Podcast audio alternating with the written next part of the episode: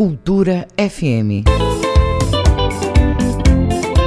A Cultura FM apresenta Conexão Cultura. Música, notícia e interatividade no seu rádio.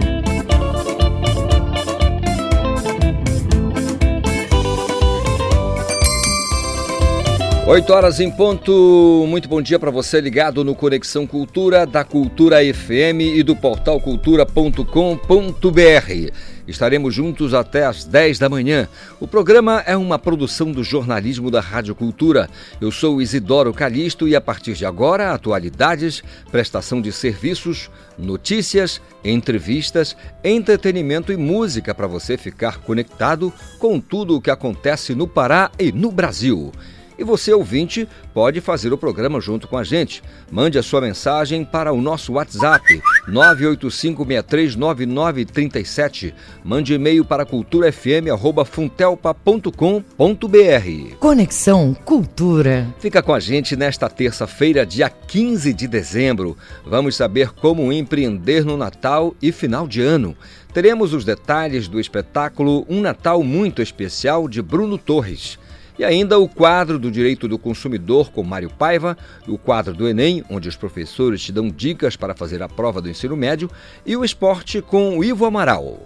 Conexão Cultura na 93,7. 15 de dezembro, hoje na história.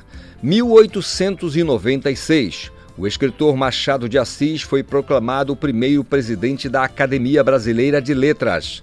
1963. O estádio do Maracanã registrou o recorde mundial de público entre clubes de futebol: 194.603 espectadores em um clássico Fla-Flu, que acabou empatado em 0 a 0 pela decisão do Campeonato Carioca. 1966 morreu Walt Disney, desenhista e empresário norte-americano. 2006, a Varing, Viação Aérea Rio Grandense SA, tradicional empresa brasileira, deixou oficialmente de operar. 2007, morreu Ryan Grace, lutador brasileiro de jiu-jitsu. 2011, após oito anos de ocupação, as tropas norte-americanas deixaram o território do Iraque. Música, informação e interatividade. Conexão Cultura.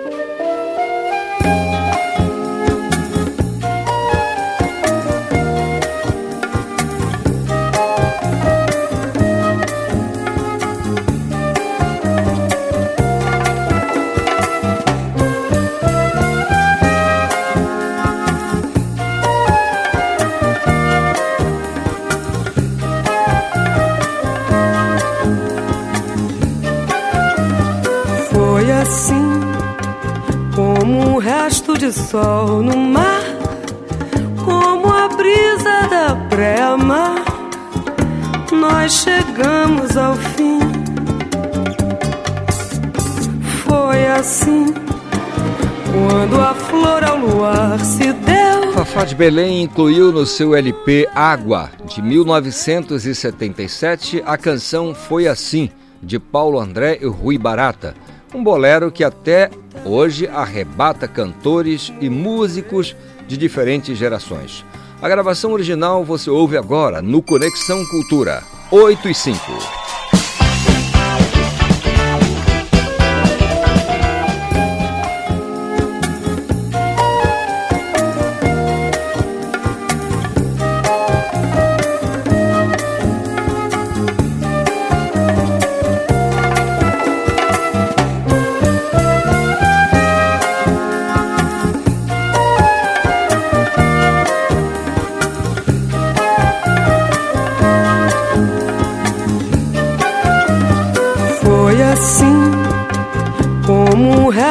Sol no mar, como a brisa da pré-mar, nós chegamos ao fim. Foi assim, quando a flor ao luar se deu, quando o mundo era quase meu, tu te fostes de mim. Volta, meu bem murmurei. Volta, meu bem, repeti. repetir. Não há canção nos teus olhos,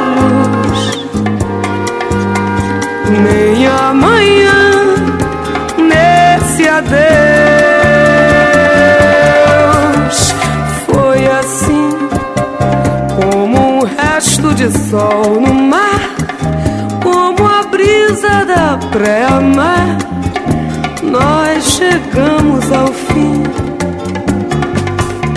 Foi assim quando a flor ao luar se deu, quando o mundo era quase meu, tu te fostes de mim. Volta, meu bem, murmurei. Volta, meu bem, repeti.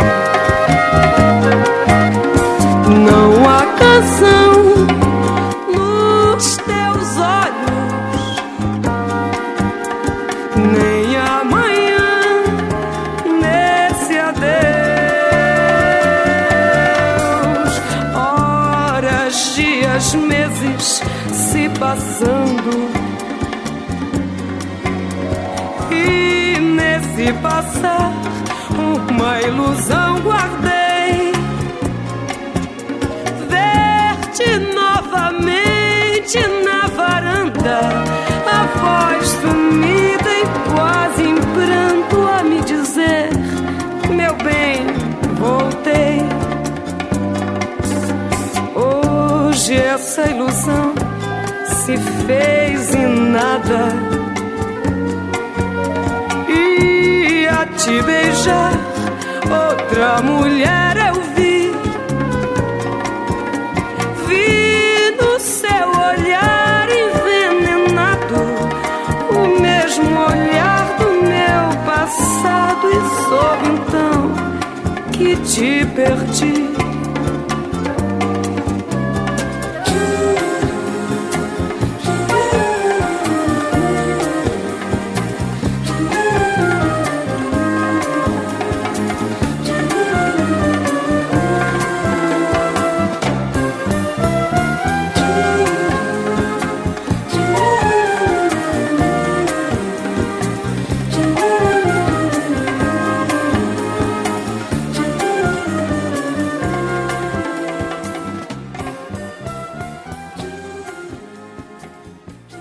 Você está ouvindo Conexão Cultura na 93,7. São 8 horas 9 minutos, você ligado no Conexão Cultura desta terça-feira. Não esqueça, para participar é muito simples, é só mandar uma mensagem para o nosso WhatsApp 985639937. culturafm.funtelpa.com.br é o nosso e-mail. Participe, faça o Conexão junto com a gente. Hoje é o dia do quadro do direito do consumidor com o advogado Mário Paiva. O assunto desta, deste, deste dia de hoje, né? São as compras em sites internacionais e a relação com o Código de Defesa do Consumidor. Vamos ouvir. Bom dia, amigas e amigos do Conexão Cultura. Aqui é o advogado Mário Paiva com mais uma dica de direito do consumidor. Nas proximidades das compras natalinas, verificamos que muitos optam por sites de busca e compras internacionais para a compra de seus presentes. Só que tome muito cuidado e confira essas dicas para que você não se arrependa depois dessas compras. Primeiramente, busque lojas internacionais conhecidas e confiáveis. Cuidado com a pirataria. Os sites internacionais, muitos deles têm produtos falsificados. Fique de olho na hora de finalizar a compra, pois muitos dos sites não se responsabilizam por uma tributação e às vezes uma tributação muito alta também. Faça as contas, veja se realmente sai em conta, levando em conta a questão da tributação. Leia as regras internacionais de entrega e prazos no Brasil, porque costumam ser muito largos os prazos. Consulte as políticas de trocas e devolução na loja. Muitas das vezes as entregas internacionais não possuem essa troca. Fique de olho no idioma também. Lembre-se que as leis internacionais não estão sujeitas ao Código de Defesa do Consumidor brasileiro. E fique atento na qualidade dos produtos adquiridos em sites internacionais. Essas são as dicas para compra de produtos em sites e de origem internacional. Fique atento, um grande abraço a todos os ouvintes do Conexão Cultura. É isso aí, as dicas do professor Mário Paiva, direito do consumidor. É bom realmente ficar de olho, né, para evitar fadiga, evitar problemas. Fornecedor de teste da Covid-19 diz que nem todos os testes, nem todo o teste é 100% eficaz. Vamos entender com João Paulo Seabra. A notícia de que cerca de 7 milhões de testes RT-PCR para a Covid-19 no Brasil teriam os prazos de validade estendidos fez com que muitas pessoas começassem a questionar a eficácia dos exames após os vencimentos, previstos já para o mês de janeiro. A medida anunciada pelo Ministério da Saúde seria uma alternativa para evitar o desperdício do material e para ampliar a testagem na população mas vencendo ou não o prazo de validade, a capacidade de detectar o vírus nos testes que o governo federal tem fornecido nunca foram 100% eficazes. Essa afirmação é do importador e fornecedor de exames Diego Arruda, que aponta uma falha na logística. A questão não é sobre a qualidade dos testes, e sim a maneira como eles são usados. Os testes RT-PCR do Ministério da Saúde precisam da máquina LACEN Fiocruz para fazer a leitura do teste e emitir o resultado. Poucas cidades do Brasil possuem essas máquinas que levam sete dias para analisar o material, ou seja, considerando o prazo de envio mais o da realização da análise e do retorno com resultado da mais de uma semana. A pessoa demora a saber se está com o vírus ativo ou não e os médicos não sabem se orientam os pacientes a ficarem em isolamento ou se estão fora da fase de contaminação. De acordo com o ministro da Saúde, Eduardo Pazuello, um relatório da Organização Pan-Americana da Saúde, OPAS, atestou a possibilidade de extensão dos prazos. O ministro informou também que a pasta pediu autorização para a Agência Nacional de Vigilância Sanitária, Anvisa. Pode-se aumentar o prazo de validade, mas, na opinião de Eduardo Pazuello, o que precisa ser feito é uma mudança na forma de detecção. De acordo com o Ministério da Saúde, há mais de 7 milhões de testes parados no estoque. João Paulo Seabra para o programa Conexão Cultura. Obrigado, João Paulo Seabra, pelas informações e a sua participação aqui no nosso Conexão Cultura desta terça-feira. Todo dia, você sabe muito bem, tem dicas do Enem aqui no Conexão Cultura com professores da rede estadual de ensino. Então vem aí o professor João de Barros, que é professor de Sociologia e tem dicas importantes para você. Conta lá, professor. Olá, passarinhos ligados no Conexão Cultura. Sou o professor João de Barros de Sociologia e a dica de hoje vai ser sobre a ação social de Max Weber. Para o autor, uma ação só existe quando o indivíduo estabelece uma comunicação com os outros, numa reciprocidade no sentido. Tomemos um ato de escrever, como exemplo. Escrever uma carta certamente é uma ação social pois ao fazê-lo a gente tem esperança que a carta vai ser lida por alguém. Sua ação só terá significado enquanto envolver outra pessoa. No entanto, escrever uma poesia, na medida em que ela envolve apenas a satisfação ou a expressão das sensações do poeta, não é uma ação social para o autor. Vejam, nem todas as ações entre as pessoas são sociais. Ele divide em quatro tipos de ações uma, que ele dá o nome de afetiva, que é baseada em sentimentos, tais como orgulho, vingança, paixão, inveja, amor. Né? Portanto, que tenha reciprocidade. A tradicional, ela é motivada por costumes, hábitos de longa data, por exemplo, um batizado. A racional com relação a valores. Os indivíduos são guiados por princípios, por aquilo que eles acreditam. Por exemplo, fé. Fé em Nossa Senhora de Nazaré, que une milhares de pessoas em outubro aqui em Belém do Pará. E, por último, racional com relação a fins. Você determina o objetivo, determina uma meta e vai buscar os meios necessários para chegar. Por exemplo, nós estamos utilizando agora né, a Conexão Cultura como meio para que vocês possam atingir os objetivos de vocês, que é, no caso aqui, a aprovação no Enem Tá certo? Fica mais essa dica para todos vocês e boa sorte. Tá aí as dicas do professor João de Barros, que é professor de Sociologia. Dicas para você que está se preparando para o Exame Nacional do Ensino Médio. Agora tem dica de filosofia com o professor Márcio Alexandre. Conta lá, professor. Olá, galera do Conexão Cultura. Aqui quem fala é o professor Márcio Alexandre do componente curricular de filosofia. Nossa dica para o Enem hoje continua a aprofundar o pensamento dos filósofos pré-socráticos. Temática essa que foi apresentada no nosso último encontro, mas na dica de hoje focalizaremos de modo particular no pensamento de dois filósofos desse período, Heráclito e Parmênides. O destaque a esses dois pensadores se dá pela relevância do debate que irão promover e irá impactar no pensamento posterior, já no período clássico da filosofia grega, sobretudo na obra de Platão.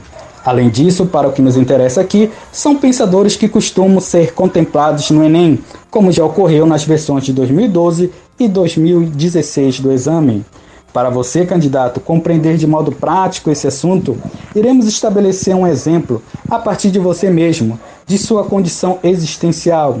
Se não, vejamos. Pense o quanto você mudou até chegar a essa etapa de sua vida, mudanças que têm relação com sua personalidade, bem como sua aparência física. Quando você realiza essa análise em retrospectiva, vai perceber todas essas transformações, mas mesmo diante de todas essas modificações, você não deixou de ser você. Essas variantes têm relação a você mesmo, a sua identidade.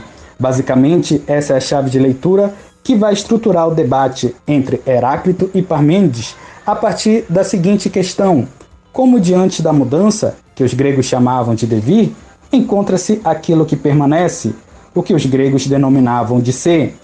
Pense então, imagine uma arena de UFC. De um lado temos Heráclito, que enfatizava o devir, isto é, a mudança. De outro lado, Parmênides, que chamava atenção para o ser, o fundamento estável do real.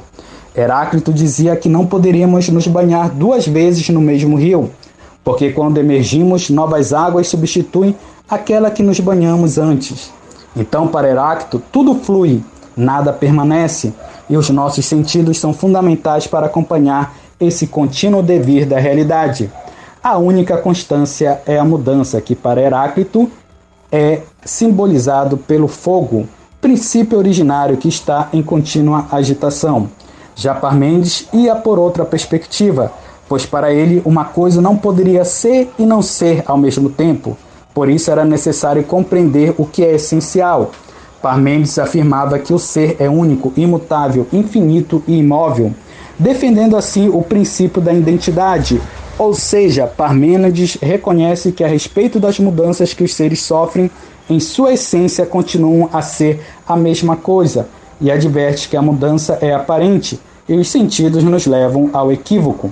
Então, candidato, quem está com a razão? Heráclito ou Parmênides? A compreensão da realidade está naquilo que muda ou que permanece? Veja que não necessariamente temos que excluir uma visão em detrimento de outra. Depende do ângulo que analisamos determinada questão. Então é isso aí, galera. Essa foi a dica para o Enem de hoje em Filosofia. E continuem ligados no Conexão Cultura. Obrigado, professor Márcio Alexandre, professor de filosofia, com dicas importantíssimas para você aí que está se preparando para o Enem. Operação fecha. Agora são 8h20, é claro, preciso localizar você aqui, mas dizer que a operação fecha serrarias ilegais e prende pessoas no Alto Rio Guamá, na região sudeste do estado do Pará. Os detalhes com Marcelo Alencar. Bom dia, Isidoro Calixto e todos os ouvintes do Conexão Cultura. Dez serrarias ilegais que funcionavam próximo à reserva indígena Alto Rio Guamá no sudeste do Pará, foram fechadas em uma operação conjunta da Secretaria de Estado do Meio Ambiente, SEMAS, Polícia Federal e Forças Armadas do Brasil. As informações foram divulgadas pelo governo do Pará nesta segunda-feira. A quantidade de madeira apreendida na ação ainda está sendo avaliada pelos técnicos da SEMAS. Segundo a SEMAS, a ação desarticulou uma quadrilha que vendia madeira ilegal para outros estados sem documentação. Ao todo, 13 mandados de busca foram cumpridos e quatro pessoas foram presas preventivamente. Os mandados de prisão foram cumpridos nas cidades de Mãe do Rio, Capanema e em Serrarias, no município de Cachoeira do Piriá, de acordo com a SEMAS. Os detidos podem ser indiciados por organização criminosa, receptação qualificada, falsidade ideológica e crime ambiental, penas que, se somadas, podem chegar a 25 anos de reclusão, além de multa. Marcelo Alencar para o Conexão Cultura. Obrigado, Marcelo Alencar, pela participação e as informações sobre essa apreensão aí no Alto Rio Guamá. Agora são 8 horas 21 minutos, está na área Ivo Amaral com análise. Esporte. Está na área Ivo Amaral com análise esportiva aqui no Conexão. Bom dia, Ivo. Bom dia, Calixto. Um grande abraço aos amigos da cultura. Vamos então ao nosso bate-papo matinal falando das coisas do futebol em geral, do mundo do futebol, aquilo que acontece nos quatro cantos do planeta. Mas vamos começar aqui por Belém do Pará, com uma notícia boa até para é, a expectativa de Remo e Paysandu estarem até futuramente na Série B do Campeonato Brasileiro. O famoso site Chances de Gol, numa primeira análise, coloca o Paysandu como líder entre todos os clubes com melhores possibilidades de promoção. O Remo fica um pouco atrás, em segundo lugar. Uma prova que, na opinião nacional, os dois clubes do Pará arrancaram bem na Série B dois clubes que terão uma pedreira pela frente, que vão se cruzar no próximo domingo. Ao contrário do jogo anterior, quando houve uma acomodação que irritou os torcedores de Remo e Paysandu, dessa vez eles precisam realmente partir para a vitória para cada um ficar melhor posicionado no grupo. É um jogo com muita expectativa e, evidentemente, se tivéssemos uma situação normal, estaríamos com um Mangueirão inteiramente lotado no próximo domingo. É a grande expectativa da semana semana em torno do que vai acontecer no clássico Repá. Enquanto isso, o presidente Fábio Bente, recentemente reeleito, acena com a possibilidade, que eu não acredito ainda, que o Remo ainda pode jogar esta disputa do Campeonato Nacional da Série C no seu estádio. Estão chegando a Belém os refletores de LED e dando a iluminação que o estádio necessita para jogos noturnos. Provavelmente no Campeonato Paraense, com toda certeza, tanto de dia quanto de noite o Remo vai jogar lá no Baianão. Agora, uma notícia triste que envolve também o futebol do Pará, embora ele tenha tido pouco tempo de trabalho aqui. Morreu em São Paulo, vítima da Covid, o técnico Marcelo Veiga. Marcelo Veiga foi lateral esquerdo do Santos e começou sua carreira de treinador pelo interior paulista. Ele marcou, sobretudo, sua presença no Bragantino, onde dirigiu a equipe de Bragança Paulista por mais de 500 jogos. Aqui em Belém teve duas passagens, a última muito breve. Dirigiu o Remo apenas por três jogos e o Clube do Remo já decretou luto e lamenta profundamente a morte do seu treinador, ex-treinador. Olha, no mundo do futebol, a revista France Football, que ficou na história do futebol brasileiro porque deu a Pelé o título de rei, o rei do futebol, acaba de promover uma grande eleição com técnicos de todo mundo para escolher a seleção de todos os tempos. Imagine a responsabilidade. Nessa maior seleção de todos os tempos, nós contamos com três jogadores. Um deles, é claro, é o Pelé, o Rei Pelé. Os outros são Cafu como lateral direito e o centroavante Ronaldo Fenômeno. A França Futebol foi mais longe ainda e decidiu escalar a chamada equipe B. Aí, nesse caso, o Brasil comparece com quatro jogadores, os laterais Carlos Roberto Torres e Roberto Carlos, além de Garrincha e também de Ronaldinho Gaúcho. Aqui em Belém, há uma ameaça do show a não estar presente no jogo do Paysandu. Ele que é uma figura carimbada e titular absoluto do Papão. Ele sofreu um problema muscular e acho que dificilmente poderá participar do clássico no próximo domingo. Voltando ao plano internacional, nesse bate-papo, o pai do Neymar está revoltado e está botando a boca do mundo contra o que ele chama de violência proposital contra seu filho. Neymar teve uma entrada duríssima do brasileiro Thiago Mendes no jogo contra o Lyon, deixou gramado com ameaça de fratura do tornozelo. Nos primeiros exames isso não está detectado, apenas um entorse muito forte, mas dificilmente Neymar vai disparar no próximo jogo do Paris Saint-Germain, que volta a ser líder no campeonato francês. Olha, Por hoje é só, meu caro Calixto. O nosso bate-papo de todos os dias vai ter sequência amanhã e eu renovo meu abraço carinhoso aos amigos da cultura. Obrigado, Ivo Amaral, pela participação e as informações. Uma verdadeira enciclopédia ambulante. Ivo Amaral falando do esporte aqui pra gente. Sempre muito bom ouvi-lo, Ivo. Agora são 8 horas 26 minutos. Unidade especializada José Álvares de Azevedo trabalha na inclusão de deficiente visual. Informação com João Paulo Seabra conscientizar a população sobre o preconceito e discriminação e, paralelamente, sensibilizar quanto à necessidade de inclusão social das pessoas cegas. Essa é a essência do trabalho que é desenvolvido pela Secretaria de Estado de Educação, SEDUC, por meio da Coordenadoria de Educação Especial, a COES, a oferecer atendimento especializado na Unidade Educacional Especializada José Álvares de Azevedo, em Belém. Um trabalho que ganhou destaque na data instituída como Dia Nacional Nacional do Cego ou o Dia Nacional do Deficiente Visual. A unidade José Álvares de Azevedo é localizada no bairro Batista Campos, no centro da capital, e tem cerca de 300 alunos que recebem um atendimento educacional especializado por meio das complementações curriculares que são específicas e necessárias à educação, no que se refere às vivências de orientação e mobilidade, atividades de vida autônoma e social, o Soroban, que é um instrumento utilizado no ensino de matemática, também conhecido como abaco japonês e a comunicação em braille. O coordenador da educação especial da instituição, que é o Felipe Linhares, conta que a educação para cegos, pessoas com baixa visão e associados tem como objetivo a inclusão na sociedade. As pessoas cegas, assim como toda pessoa com deficiência, são amparadas pela Lei Brasileira de Inclusão e têm os seus direitos assegurados em diversas áreas no que diz respeito à educação, como o direito ao acesso, permanência no ambiente educacional e que qualquer tipo de barreira atitudinal, arquitetônica e pedagógica será extinta. A unidade também oferece orientação técnico-pedagógica aos educadores para a elaboração de planos de atendimentos adequados a cada aluno com cegueira, baixa visão e também associados, além do acolhimento aos familiares, o que contribui para a inclusão do aluno.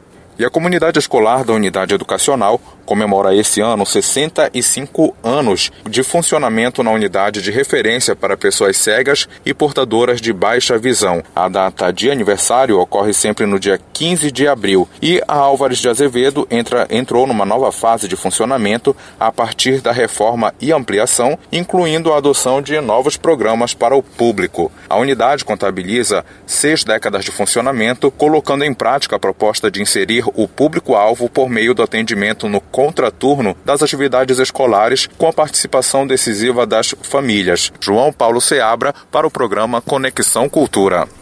Obrigado, João Paulo Seabra, pela participação e as informações aqui no nosso Conexão Cultura desta terça-feira. Agora, 8 e meia em ponto, 8 h Estamos apresentando Conexão Cultura. Já fizeste tua inscrição no edital de artes visuais da Lei Emergencial Aldir Blanc? Não esquece! O prazo de inscrição de projetos para artes visuais de todo o estado é até o dia 18 de dezembro. Acesse o site aldirblancartesvisuaispa.com.br para conhecer os termos do edital. Inscreve a tua ideia. Esperamos o teu projeto. Realização Foto Ativa Secult e Governo Federal. Apoio Cultura Rede de Comunicação. ZYD 233, 93,7 MHz. Rádio Cultura FM, uma emissora da Rede Cultura de Comunicação. Fundação Paraense de Rádio Difusão, Rua dos Pariquis, 3318. Base operacional, Avenida Almirante Barroso, 735, Belém, Pará, Amazônia, Brasil.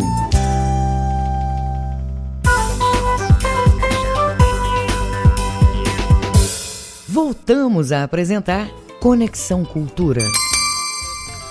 8 horas 31 minutos é o nosso Conexão Cultura desta terça. Você pode participar mandando a sua mensagem para o nosso WhatsApp 985639937. Fique à vontade, participe, faça o Conexão junto com a gente. O Natal é um dos eventos mais lucrativos do ano, envolvendo o mundo inteiro em uma celebração que muitas vezes resulta nas melhores ofertas do mercado para o consumidor. Vamos bater um papo com Keila Reis Oliveira, que é gerente do Sebrae Pará. Bom dia, Keila, tudo bem? Bom dia, Calista, tudo bem? A expectativa de quem entende muito do assunto, mercado e consumidor, como vocês do Sebrae, é, estamos vivendo em um ano muito diferente de qualquer um, outra situação, já que todo mundo foi afetado de uma maneira ou de outra né, no mundo inteiro pelo coronavírus. Mesmo assim, quem quiser empreender em meio a esses problemas, todos, ainda é possível, não? É possível sim, tá, Calista? E assim, o mercado está muito aquecido, né?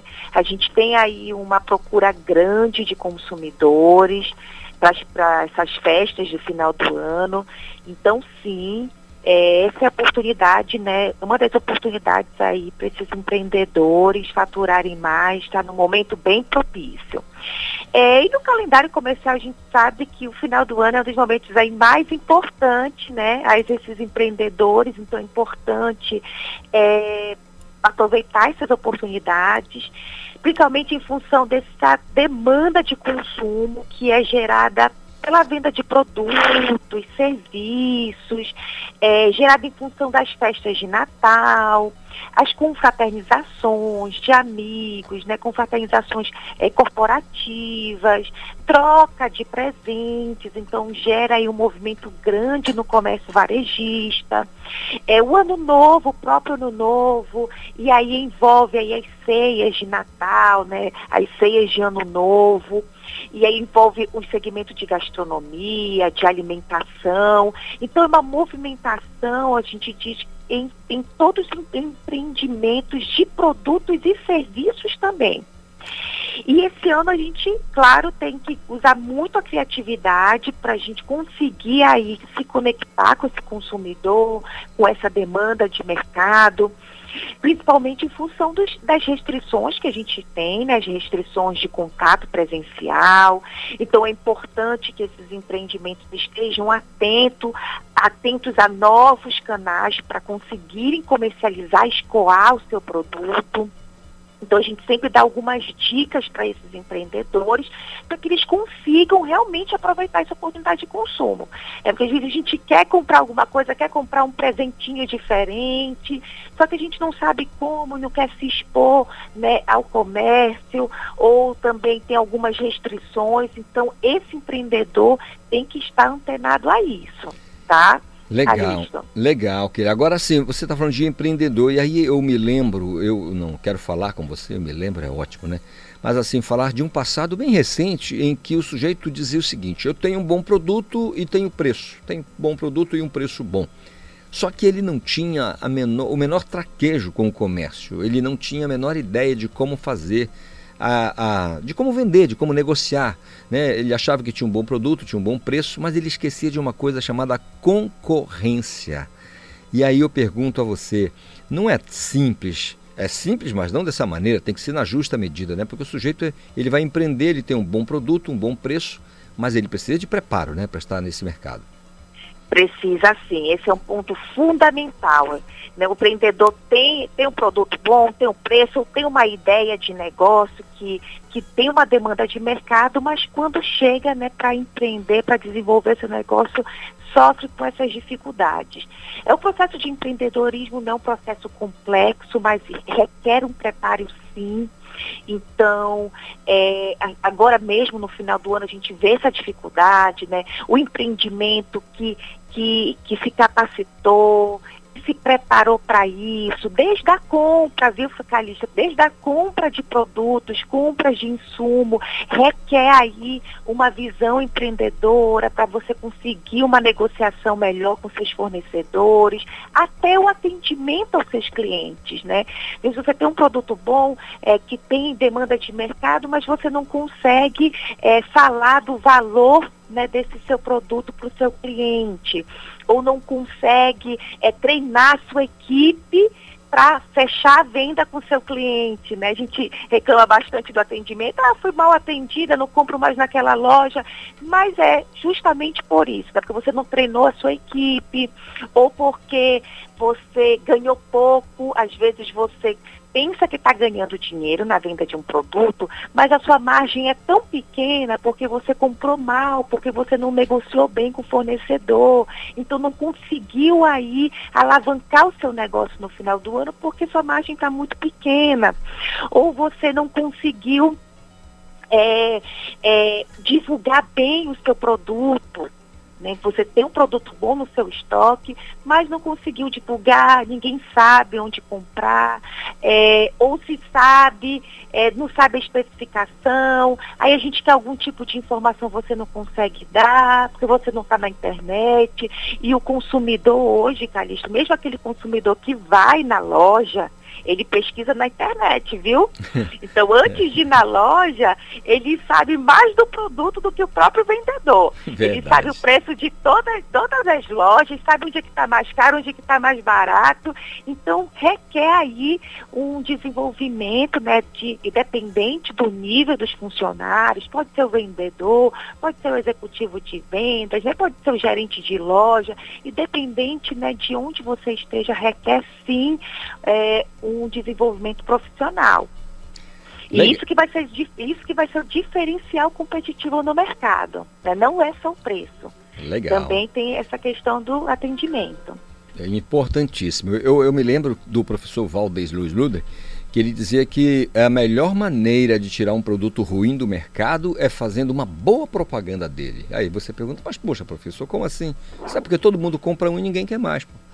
É, o produto Exatamente. é ruim, todo mundo vai comprar um e ninguém quer mais. Agora, embora esse, esse, essa questão da, da, da pandemia tenha afetado todo mundo, o estilo de vida tenha impactado no, no mercado em diversas maneiras, o empreendedor, é, é, pelo que eu entendo da tua fala, ele precisa de uma palavra, que é adaptação, não é isso? Perfeito, adaptação. É, a gente tem, como eu falei, ainda tem o mercado está aquecido, a gente vê as pessoas querendo comprar, todo mundo vai fazer sua ceia de Natal, vai trocar, e claro que em volume reduzido, né, é mais íntimo, mas vai fazer sim ter uma demanda de mercado, mas precisa se adaptar.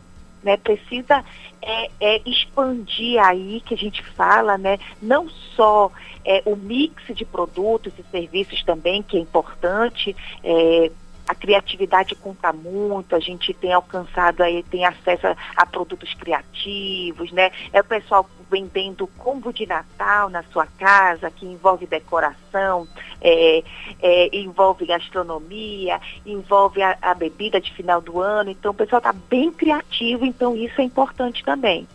É, mas também toda essa questão aí de você estar é, tá, né, é, nessa questão digital e de você ter outras opções, outras opções também de distribuição do seu produto. Hoje o delivery é, é, é uma realidade em todos os empreendimentos, né? É, é, hoje é até mais difícil você encontrar um empreendimento que não trabalha com delivery, principalmente quando a gente se trata de pequeno negócio. Então, a gente sempre pergunta, entrega em casa, né? Entrega em casa, então já é uma realidade houve essa adaptação, essa migração, requer algum, alguns ajustes nesse empreendimento. Não é um processo simples trabalhar com delivery. Você tem que ter uma equipe de entrega, né? você tem que ter uma série de, de detalhes em que você vai introduzir no seu empreendimento. Mas é necessário sim, e é uma questão de sobrevivência, viu, Calixto? Então o mercado exige e ele te empurrou para essa, essa transformação né, que são dois itens básicos, que é, é trabalhar esse, essa distribuição do seu produto ou serviço e trabalhar também essa presença digital, mesmo que você não comercialize pela internet, você tem que estar na internet, porque todo consumidor está na internet. Legal. Então, a gente precisa dessas adaptações. É assim, só fechando aí, Calista, a gente está com uma série de programa, tá uma programação assim bem rica para esses empreendedores é, que querem né, melhorar as vendas de final do ano. E aquele também que tem uma ideia de negócio, a gente que quer começar o ano aí é, com, com um novo empreendimento, ou ganhar uma renda extra, né, que tem um sonho de empreender, mas não teve oportunidade, esse é o momento. Então, a partir de hoje, dia 15 às 20h30, a gente vai estar com uma série de temas aí trabalhando em palestras. Aí todas as informações no portal do Sebrae, pa.sebrae.com.br. Hoje, hoje a gente vai falar de política de remuneração do time de vendas. Então, é aquilo que a gente conversou, né? A gente precisa do atendimento bom da equipe, mas a gente também tem que motivá-los a, a um desempenho bom. Então vamos falar sobre isso hoje, tá, Calixto? Eu Legal. convido você aí, todos os ouvintes. Legal, Kelly. Agora eu não posso perder a oportunidade de, de é, aqui, é, valer da tua inteligência para, para falar para o nosso ouvinte sobre essa questão é, da, da, da preparação. Ou seja, quem precisa de orientação para entender como seu empreendimento pode continuar sobrevivendo durante a pandemia, recorre a quem e uma mais ainda é, solicitando a tua inteligência para essa nossa conversa e a orientação ao nosso ouvinte é assim é uma comparação com relação ao ano passado e, e, e o momento que nós vivemos agora você acha que a, a, a, queda foi muito grande, acentuadíssima, ou você acha que nós estamos tranquilos para um momento diferente que vivemos? Olha, Calixto, na realidade, a queda foi, o baque foi grande, tá? Uhum. Mas assim, o cenário é otimista. No início da pandemia, a gente a gente estudou muito, mês a mês, a queda de faturamento dos pequenos negócios, né, do Estado e do Brasil. É, no início da pandemia, a gente chegou a empreendimento com, a, com uma queda até de 80% de faturamento, mas aqui no Estado a gente está numa aceleração grande de recuperação. Hoje, a queda de faturamento, assim, comparando com o ano anterior, como você falou, tá? A queda gira em torno aí de 40% ainda, uhum. né? Então, a gente ainda está em processo de, de recuperação. Mas estamos otimistas em comparação com outros estados e até com outros países. A gente está conseguindo uma, uma recuperação rápida né, economicamente falando, é, a gente está conseguindo. E a gente espera aí que ano que vem a gente consiga é, equilibrar, chegar aí no ponto de equilíbrio é, com relação ao ano de 2019, tá bom? Mas tá. a gente ainda está tá em processo de recuperação e é possível sim a gente encontrar aí a nossa normalidade, viu? Legal, Keila. Agora, só para a gente encerrar, eu queria que você falasse para a gente o seguinte. É, em comparação ao mesmo período do ano passado, existe algum setor, algum serviço que pelo menos empatou com o, o, período anterior, ou seja, do ano passado, em meio à pandemia, mas ainda assim conseguiu pelo menos empatar com o movimento do ano passado? Ou tudo realmente caiu, tudo, em todos os setores? Olha, os setores de indústria né, tiveram alta, é, os setores de tecnologia tiveram alta, é, então, assim, são setores realmente que não estão linkados diretamente com esse processo do final do ano. O comércio varejista foi extremamente impactado, o de alimentação, né, alimentos e bebidas é, muito impactados mas os segmentos de saúde, os segmentos de tecnologia, foram segmentos que se mantiveram aí num processo né, de faturamento e algumas indústrias, né, alguns, alguns empreendimentos ligados à saúde e bem-estar tiveram até alta né, com a pandemia. É, o comércio eletrônico também, que não é um segmento específico, mas os empreendimentos que já estavam estruturados no processo de comércio eletrônico tiveram um aumento aí de 20% na pandemia de faturamento. Nossa. Então, quem já estava, quem já estava, né, é, nesse, nessa tendência mundial, né, como eu falei, o, o, canal de comercialização é muito importante. Então, você ser multicanal, mas bem preparado também, porque a gente sabe que tem um pessoal que está na internet, mas não consegue absorver é a demanda, né? Então, conseguiu realmente se sobressair nessa pandemia. E também aqueles empreendimentos que conseguiram se reinventar, né? a reinvenção perpassa no processo de criatividade né? Criatividade em serviço, em produto, criatividade na entrega, criatividade no atendimento. Esses empreendimentos não tiveram baixa. A gente tem experiência aí de empreendimentos que são atendidos pelo Sebrae que não tiveram baixa, mas também é, tiveram toda essa agilidade aí de se reinventar. Né? Legal. Então, é uma questão de mercado mesmo, de você estar tá preparado, é aquilo que você falou, Calixto. A preparação é muito importante, dependente do tamanho do negócio. Pode ser aquele negócio né, pequenininho, que fatura até mil reais, que fatura três mil, ou aquele empreendimento grande. É importante que você tenha é, é, esteja preparado para desenvolver aí o seu empreendimento.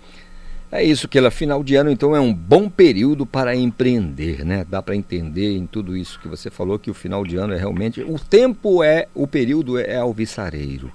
Então eu acho que é importante aí a tua fala, a conversa aqui conosco para que o ouvinte do nosso Conexão Cultura possa se conectar com todas essas informações e a partir daí buscar empreender e fazer isso direito para né, realmente ter sucesso no empreendimento. Keila, muito obrigado pela conversa aqui no Conexão Cultura. Ótimo dia para você, tá bom? Obrigada, bom dia a todos. Até logo. Até mais. 8 horas 46 minutos, nosso Conexão Cultura desta terça-feira. Você pode participar, não esqueça, o nosso WhatsApp é 985639937. O nosso e-mail é culturafm.funtelpa.com.br. Conexão faça, Cultura. Faça o Conexão junto com a gente. A Equatorial Pará realiza caravana da negociação em Belém. E o Marcelo Alencar tem as informações para gente. Calixto, voltamos a falar ao vivo, direto do Departamento de Rádio Jornalismo da Cultura FM 93,7. A partir desta quarta-feira, dia 16, de 9 horas da manhã às 8 horas da noite, no subsolo do centro de compras do Shopping Castanheira, na rodovia BR-316, a Equatorial Pará promove a caravana de negociação. Calixto, clientes poderão negociar débitos que estão com mais de 90 dias de atraso, trocar lâmpadas gratuitamente e realizar o cadastro no programa Tarifa Social. O projeto segue até neste sábado, dia 19. Durante a ação, a empresa cumprirá todos os procedimentos recomendados pelos órgãos de saúde no que diz respeito a distanciamento social, uso de equipamentos de segurança e higienização de objetos. A caravana de negociação da Equatorial Pará acontece no Shopping Castanheira, no subsolo. Mais informações no site pa.equatorialenergia.com.br. Marcelo Alencar para o Conexão Cultura. Obrigado, Marcelo Alencar, pelas informações, conversando aqui com o nosso ouvinte e deixando todo mundo bem informado. 8 horas 48 minutos. Campanha Dezembro Verde alerta para os maus tratos animais. João Paulo Seabra com as informações.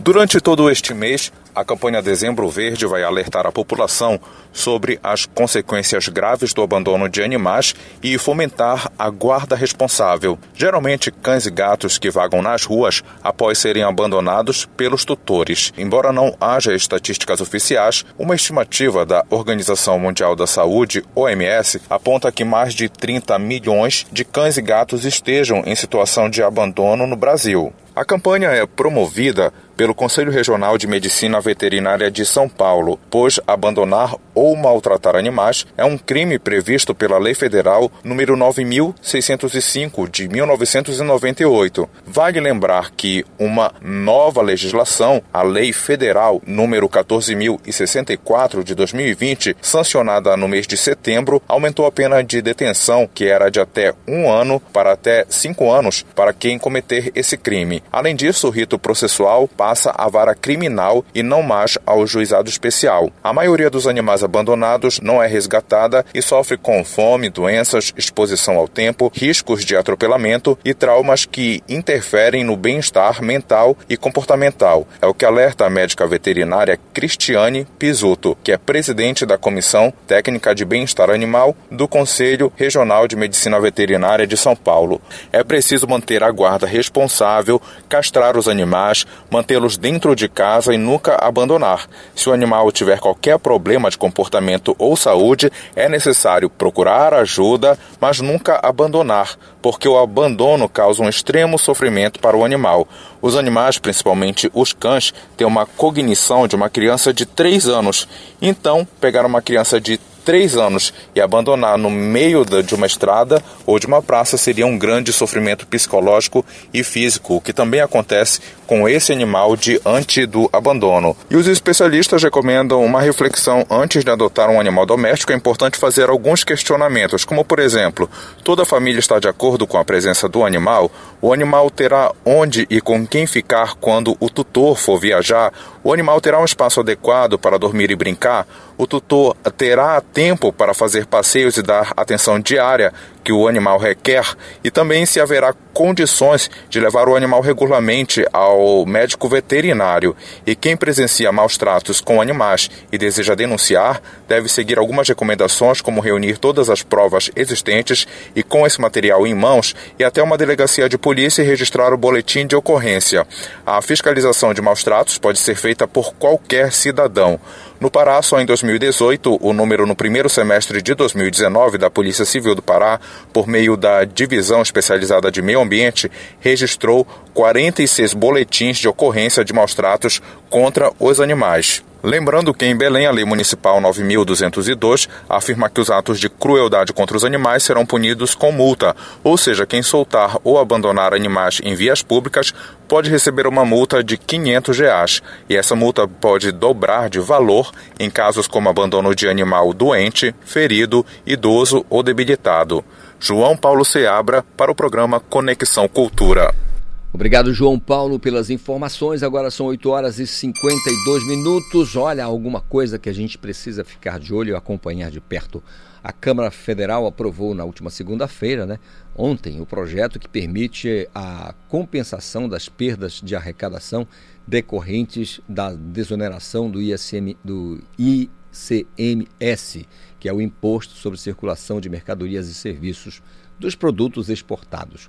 O valor a ser repassado pela União para estados e municípios nos próximos 17 anos pode chegar, olha, a 62 bilhões de reais.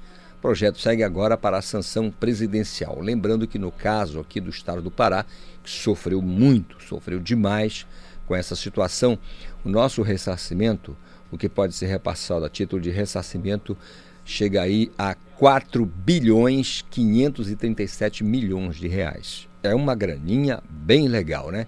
A Câmara Federal aprova o projeto de ressarcimento da Lei Candir, portanto, segue agora é, o projeto e aí, se for realmente concretizada a situação, nós teremos esse ressarcimento e aí vai ser bem mais fácil trabalhar para o desenvolvimento da região. Falando em desenvolvimento, o Pará tem crescimento na criação de empregos, é o que diz um levantamento do Diese Pará. Marcelo Alencar tem os detalhes para gente. Exatamente, Calixto. Pelo sexto mês consecutivo, o Pará é o estado da região norte que mais gerou empregos formais em 2020. De janeiro a outubro deste ano, houve um aumento de empregos formais no estado. Os dados divulgados nesta segunda pelo Departamento Intersindical de Estatística e Estudos Socioeconômicos do Pará, DIESE Pará, foram 81.622 admissões contra 72.509 desligamentos, com a geração de 9.113 postos de trabalho. Só em outubro foram gerados 2.879 postos de trabalho, número duas vezes maior que o mesmo período do ano passado. O estudo mostra que em outubro foram feitas 9.587 admissões contra 6.708 desligamentos gerando saldo positivo de 2.879 postos de trabalho. Em outubro de 2019, o setor também apresentou saldo positivo de empregos formais, só que bem menor que o verificado este ano, com 8.193 admissões contra 7.259 desligamentos, gerando um saldo positivo de 934 postos de trabalho.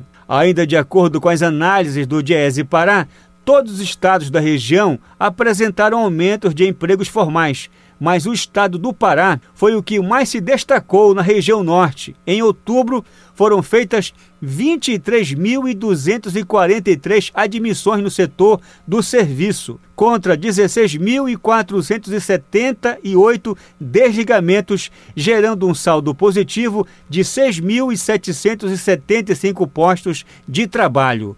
Marcelo Alencar para o Conexão Cultura. Música, informação e interatividade. Conexão Cultura.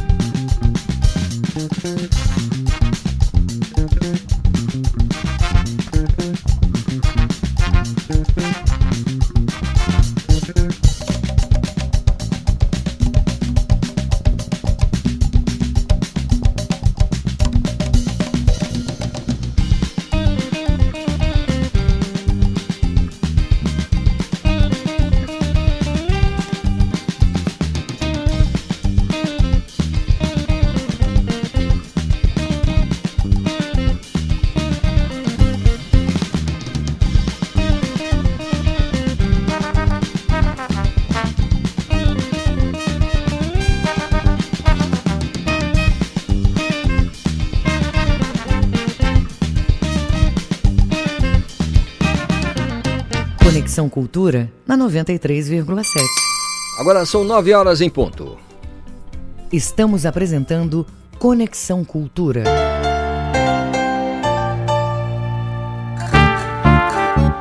Cultura FM. Aqui você ouve música popular paraense. Quem é você que manda as favas o meu senso crítico? Música popular brasileira para não rever meus passos. Cultura FM 93,7. A pandemia não acabou e os cuidados de prevenção devem continuar.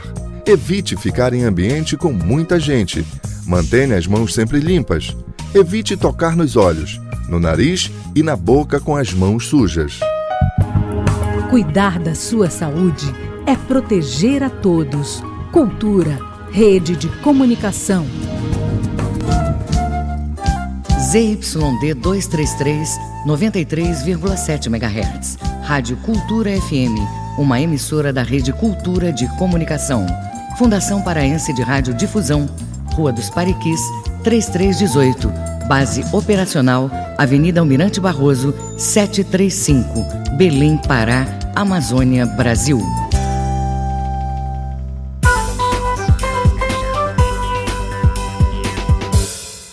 Voltamos a apresentar Conexão Cultura. Agora, 9 horas 2 minutos. Foi concluído há pouco o levantamento que aponta o índice de reservas nos meios de hospedagens para o período de Réveillon. Este ano, em razão da pandemia, a pesquisa foi feita de forma diferente. O Sindicato de Hotéis e Restaurantes, Bares e Similares do Pará verificou apenas a média de reservas nas principais cidades e balneários. O cenário pode mudar até dia, dia 31 de dezembro, dependendo da evolução da pandemia.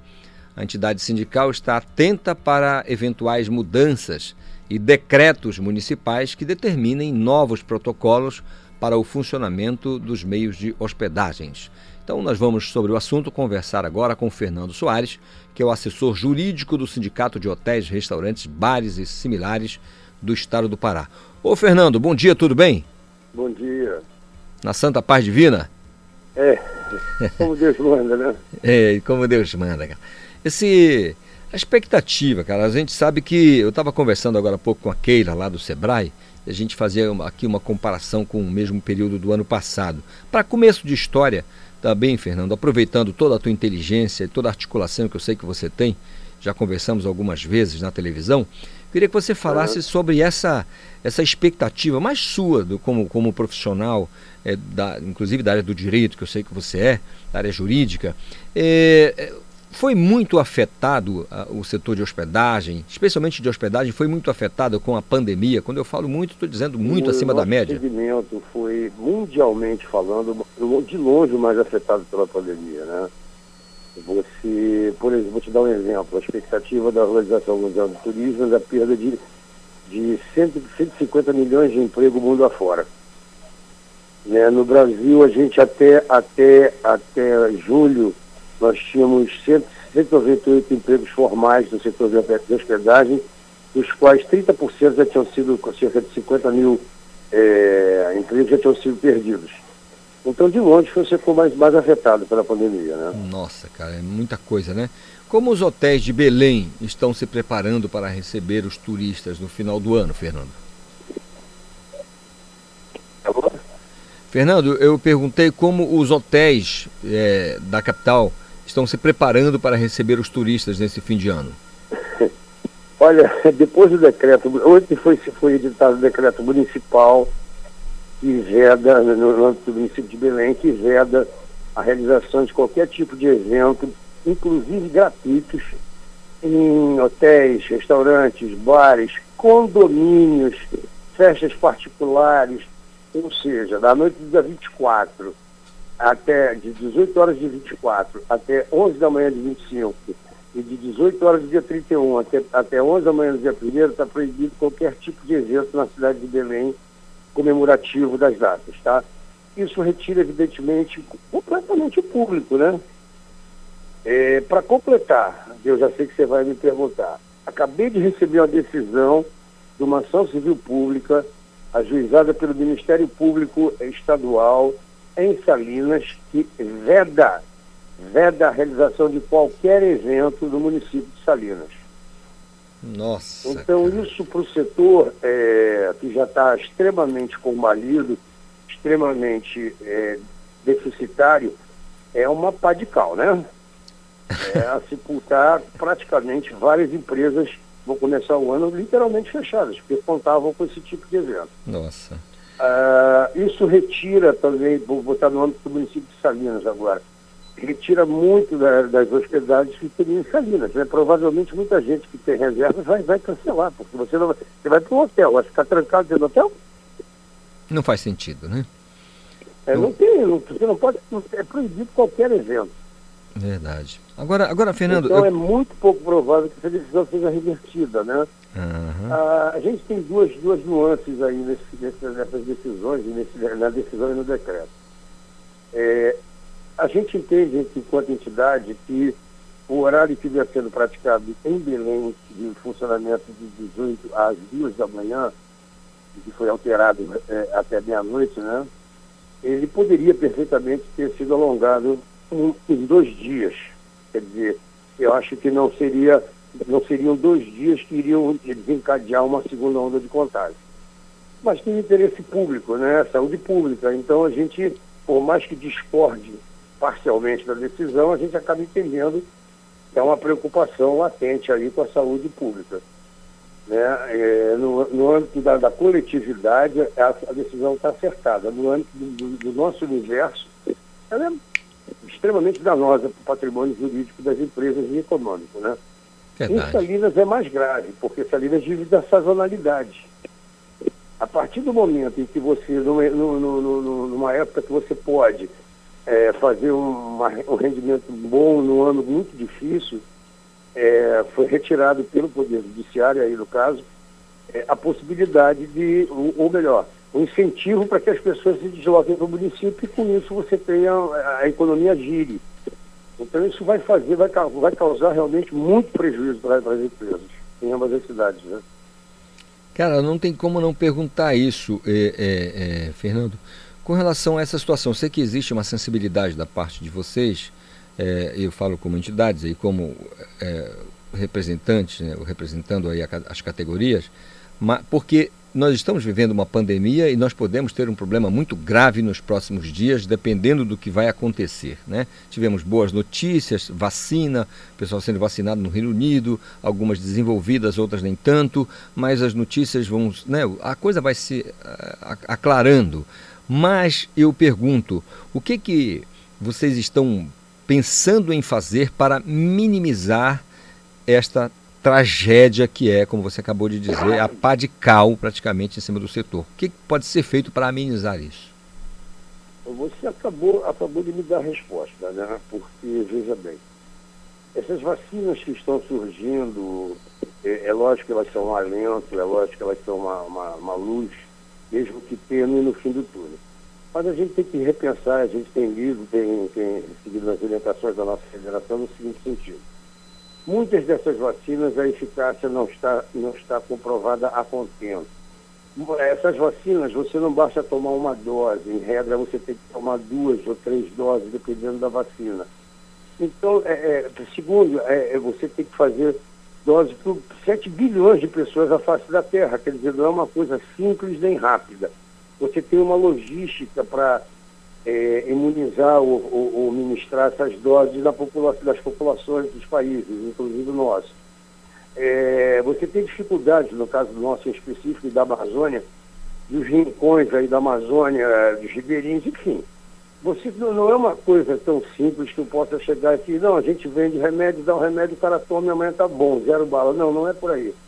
É, é óbvio que a gente sai e entende que isso é um alento, mas a gente precisa esperar o compasso os resultados dessa vacina para poder planificar alguma coisa. Você não tem hoje como fazer um, um, planificar 2021 uma empresa do segmento de turismo 2021, porque você não sabe o que vai acontecer amanhã.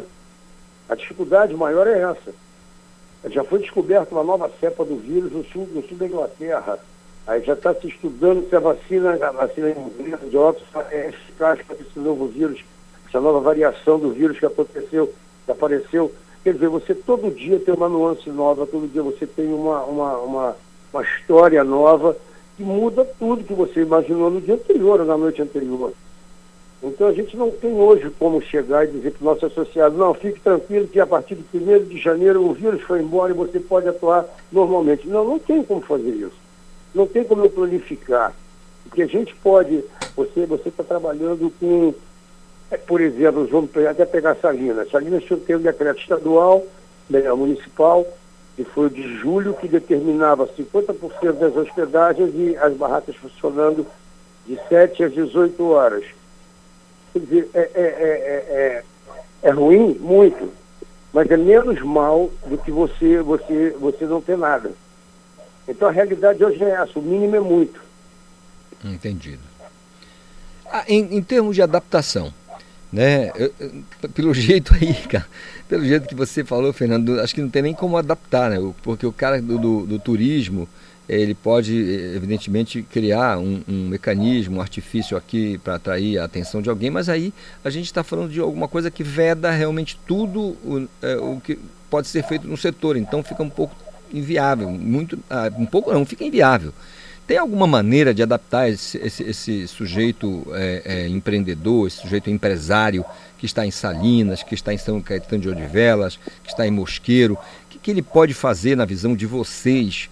Como, é, mas aí uma iniciativa dele, partindo dele, da criatividade, da gana, do entusiasmo, fazer, cara, para atravessar pelo menos esses próximos 15, 20 dias aí. Olha, é, o que a gente tem, a gente ainda não, ainda não, ainda não tentou para efetivamente analisar como, como seriam, como seria, como seria uma saída um tanto mais eficaz.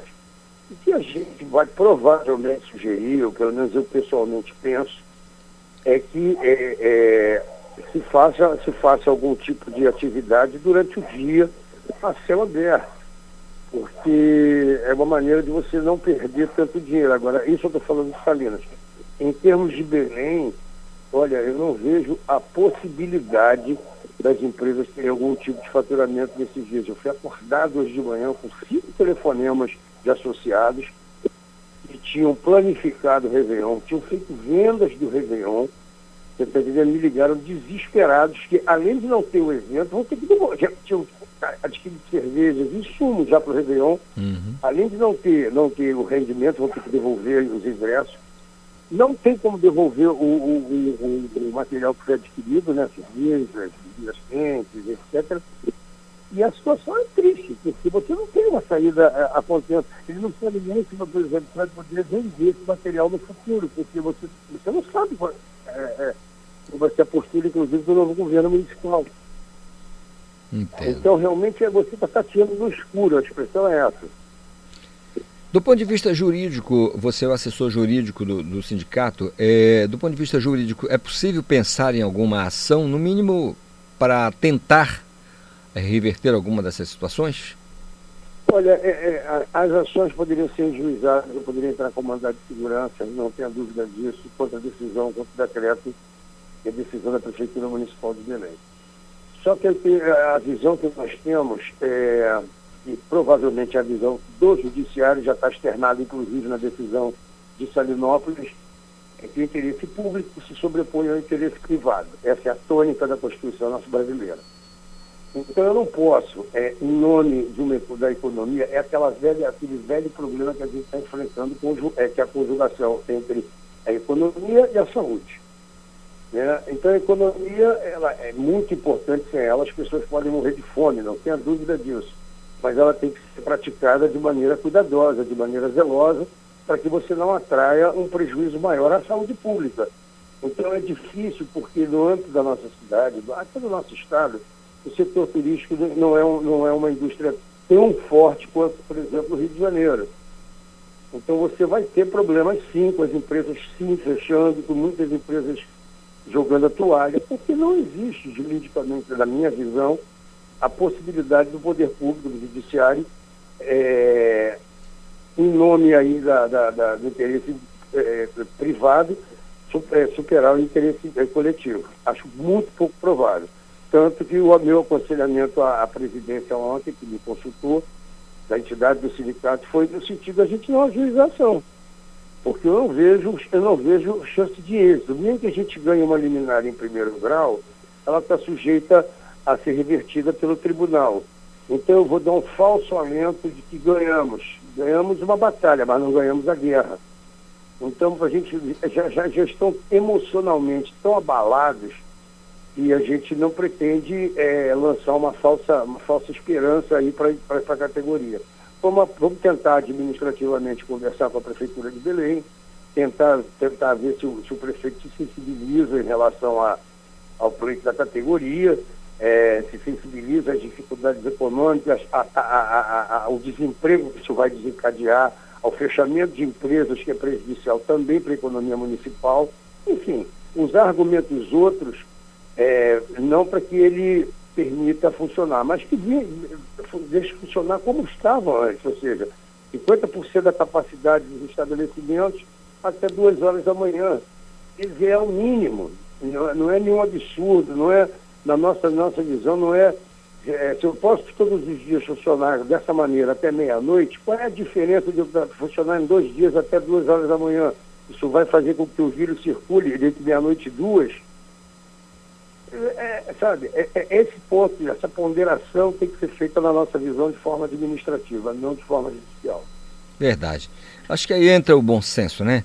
E, e, não tem como realmente discutir a supremacia do interesse público sobre o privado, não tem como. É, é, fica ruim até mesmo o próprio poder é, judiciário se manifestar de uma outra maneira.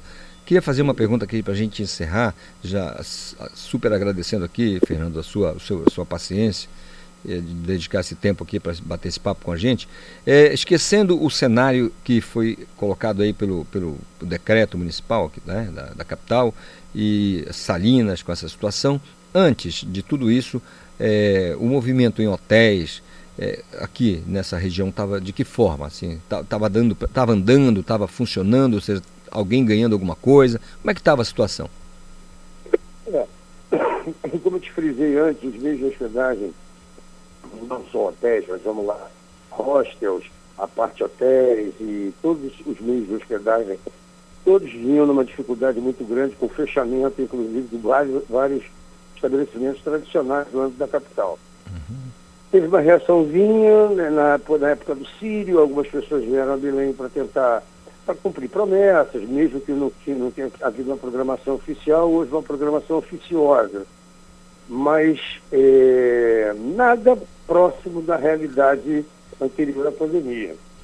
A taxa de ocupação média do, do, dos estabelecimentos, até onde a gente tem conhecimento, inclusive dos nossos associados, tem cerca de 20, 20 15 a 20%. Você não consegue tocar um empreendimento da magnitude de uma empresa de hospedagem com 10, 15% de, de, de, de, de leitos ocupados. Porque você tem despesas que são custos fixos que você não tem como não pagar. A, conta de, energia elétrica de um no estabelecimento de hospedagem gira em torno de 30 mil reais no mínimo. Dependendo do tamanho dele, é 20, 15, 30 mil. Quer dizer, são, são valores muito altos, são salários, são impostos, são uma série de, de situações muito complicadas. E tem um complicador que você não está considerando. A partir do, do, de janeiro, melhor, dia 31, fim do benefício federal do bem, né? Que é aquela estabilidade de emprego, né?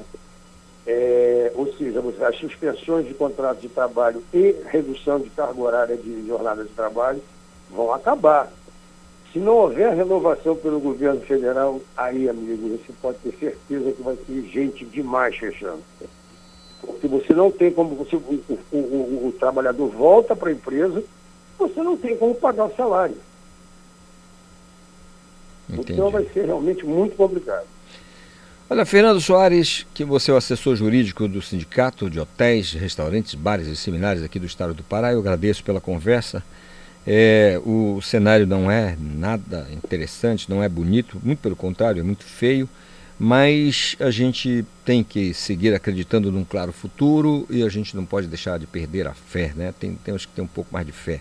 É, eu, é... eu, vou, eu vou finalizar fazendo, tecendo no paralelo de uma piada essa festa só vai tocar chorinho, porque não vai ter outra música para esse Réveillon. Em todos os sentidos. É... No sentido de perdas de vidas, no sentido de perdas econômicas, no sentido de perdas de trabalho. É, vai ser só chorinho, infelizmente. Mas vamos para frente. Como você bem frisou no início, Deus manda em tudo, é Ele que determina o compasso das nossas vidas. É a gente rezar para que as coisas melhorem e trabalhar para isso. Tá certo, Fernando. Agradecer a participação, a a oportunidade de participar aí com você. Obrigado, Fernando, pela participação. Muito obrigado. Ótimo dia para você, tá bom? Para vocês também. Tá, bom dia. Grande abraço. Agora são 9 horas 20 minutos.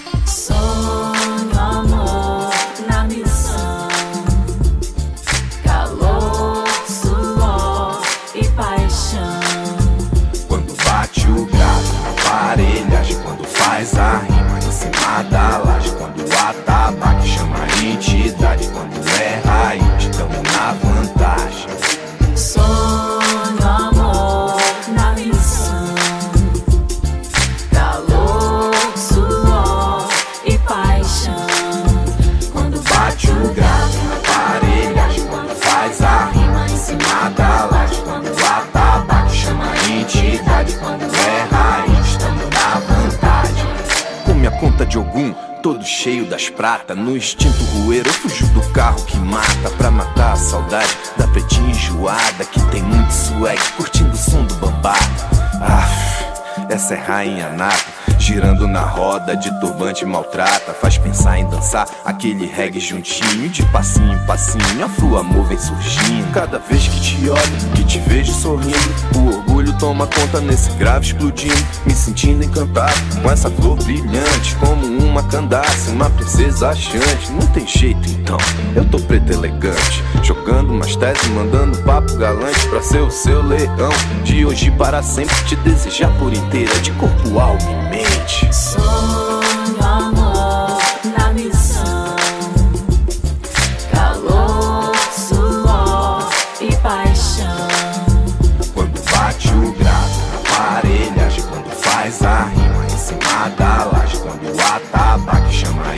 A entidade, quando é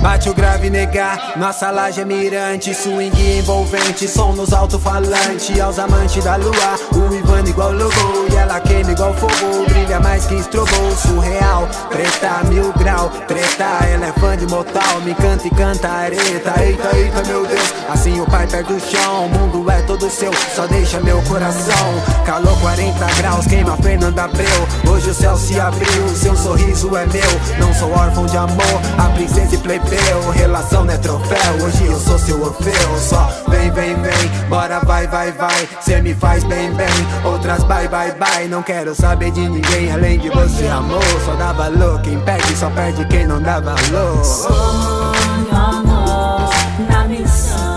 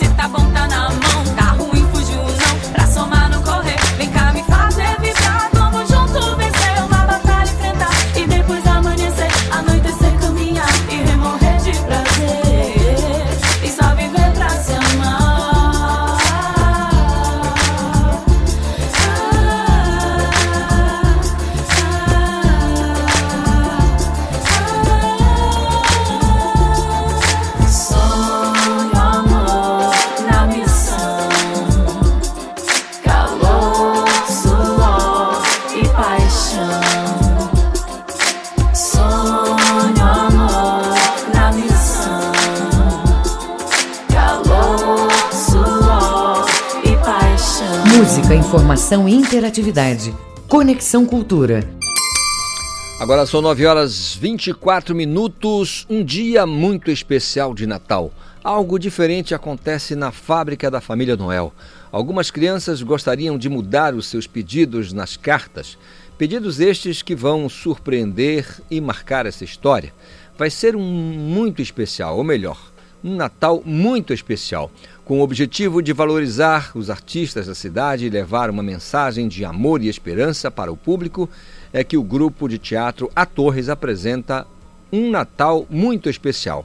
E agora eu vou conversar sobre o assunto com o Bruno Torres. Bom dia, Bruno, tudo bem? Bom dia, bom dia, tudo bem? Como, esses... tá por aí? Tudo, Tá em bem? paz, graças a Deus, assim, dentro do humanamente possível, tudo na santa paz divina. Como esse Amém. espetáculo, amém mesmo, meu irmão. Como esse espetáculo foi pensado, Bruno? Bom, é, esse- na verdade, esse projeto, Um Natal Muito Especial, a gente já vem apresentando mais de dois anos ele mesmo, no- nos teatros e em eventos. Mas sem pandemia, e aí né? Agora fizemos temos- sem pandemia, né? E assim, esse ano a gente, tá, a gente, se, a gente se adaptou ao, a esse a, a pandemia, né? Nós mudamos o jeito de trabalhar, a forma de trabalhar, e a gente fez uma adaptação dos nossos projetos. Né? A gente está desde o início da pandemia. Esse é o nosso terceiro projeto online que nós estamos fazendo, com vendas de ingresso, onde a pessoa ela acessa. E esse projeto ele veio é, justamente para isso, né? Pra, por, é por conta dessa mudança, o, que a gente tem que aceitar e levar em consideração. Isso é um assunto muito sério, a gente tem que passar por isso. Só que a gente não pode parar, né? Deixar de trabalhar. Então foi dessa ideia. Então a gente, eu peguei o projeto e transformei, adaptei ele para o público assistir em casa. Legal. E como foi a gravação com os atores? Quem fez parte do espetáculo? Quem faz parte? Olha, nós tivemos, nós tivemos o, o apoio da Faculdade Católica, Uhum. né? Onde lá tem um auditório muito grande, bem bacana. É, a gente levou cenário, tem uma iluminação boa. Então esse processo, né? Tivemos todos os cuidados é, com as ordens né, do Ministério da Saúde, tivemos todos os cuidados porque tivemos gravações separadamente, né? Tivemos, é, são sete atores em cena, temos câmera, temos marketing, temos ilustradores, então temos uma equipe né, grande por trás disso tudo, para ser um trabalho muito bem feito.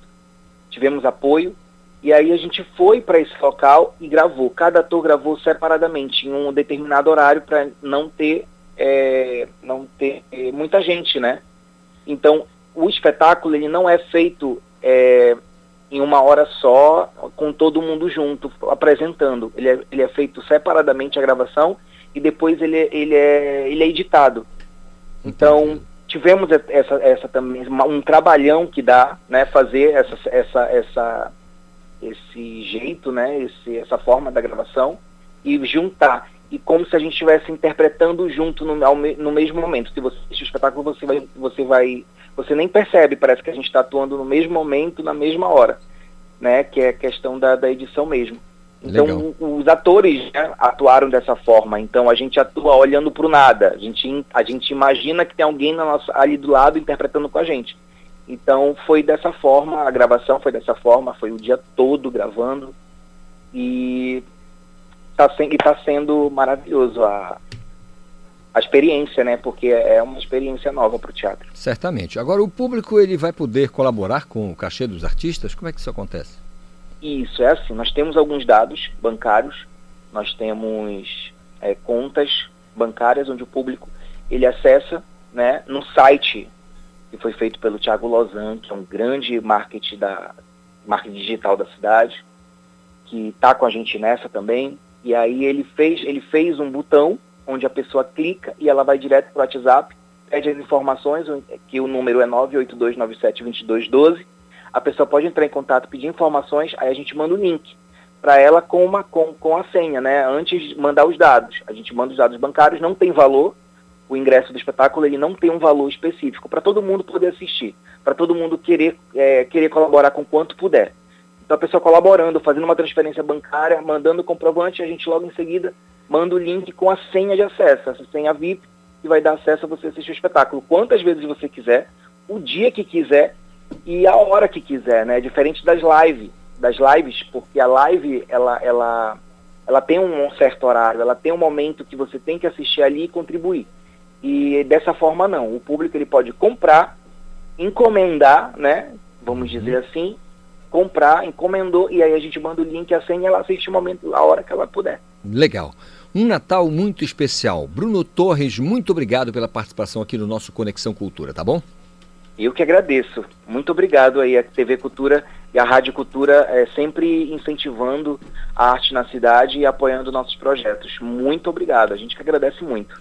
Esse é o nosso papel, não podemos fugir jamais Exatamente. Nessa, disso aí. Muito obrigado, Brunão. Agora são Obrigado. 9 horas, 9 horas 30 minutos. Estamos apresentando Conexão Cultura.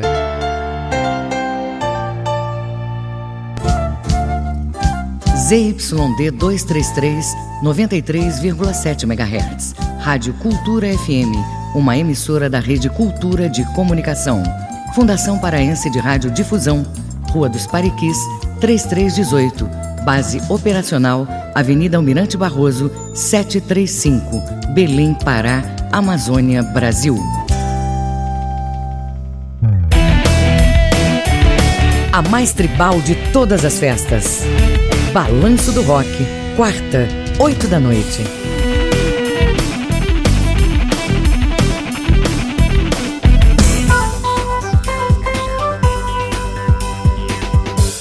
Voltamos a apresentar Conexão Cultura.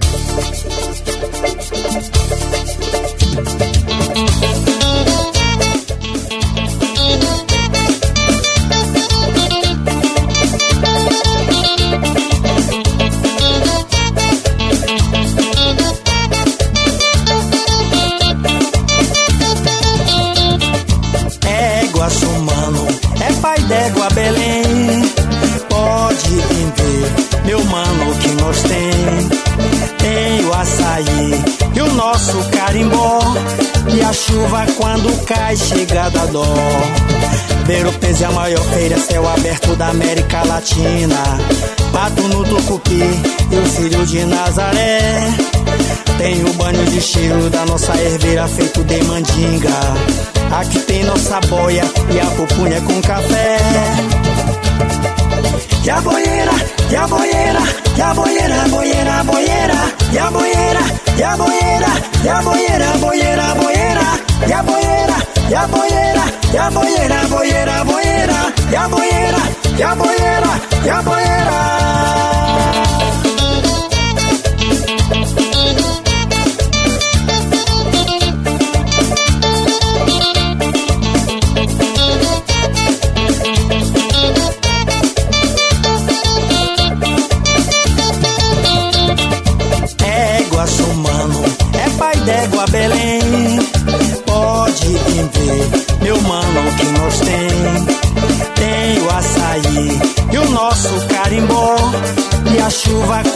quando cai chega da dó.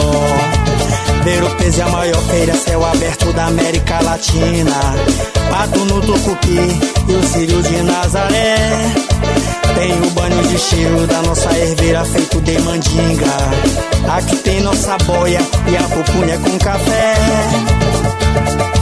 E a boieira, e a boieira, e a boieira, boieira, boieira, e a boieira, e a boieira, e a boieira, boieira, boieira, e a boieira, e a boieira, e a boieira, boieira, boieira, e a boieira, e a boieira, e a boieira.